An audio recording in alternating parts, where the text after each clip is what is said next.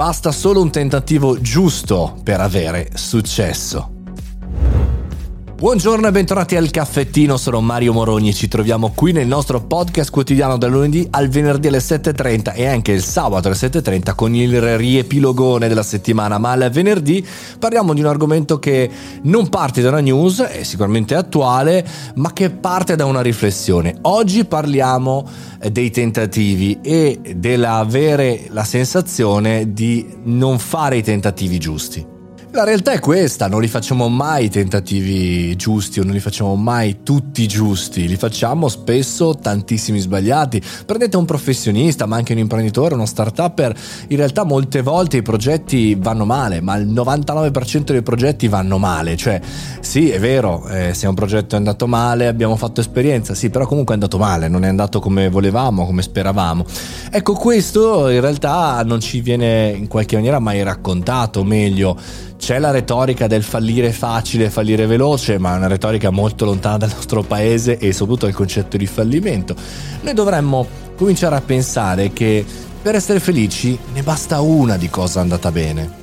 Uno step alla volta, ripetete con me, uno step alla volta. Quando sono partito con la mia attività anni fa, anche con la mia primissima startup Ok Music alla fine degli anni 90, mazza quanto sono vecchio, pensavo che in realtà sarebbe stata una lenta ascesa super mega figa, un giorno dietro l'altro, una decisione corretta dietro l'altro. Poi pian piano, quando chiaramente mi sono scontrato come tutti, come voi, davanti alla realtà, ho capito che in realtà ne bastava uno alla volta di successo. Cioè, tu fai 1000 tentativi in un'era della tua vita, no? So, prendiamo 20 anni, 20, 30 anni, 20, 25, quell'era lì. Non devi tutti i giorni prendere decisioni corrette, avere progetti di successo e fare una figata dietro l'altra per essere una persona, come dire, felice.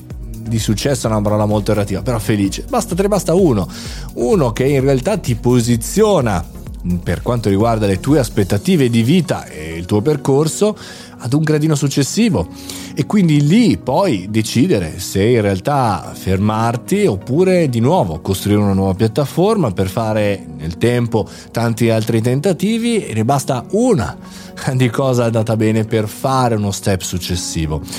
Questo è un discorso poco sexy perché vuol dire tendenzialmente lavorare di gomito, rompersi le scatole, non è il fallisci veloce, fallisci facile, veloce, leggero, quelle sono cavolate da fuffa guru della Silicon Valley. La realtà è che bisogna prendere tante decisioni e che non dobbiamo avere l'aspettativa o l'illusione di doverle azzeccare tutte e quindi se non le azzecchiamo non siamo dei perdenti malati, ma siamo delle persone normali, siamo degli imprenditori, dei professionisti, delle donne, degli uomini che vivono nel mondo reale, non nel mondo, come dire, virtuale.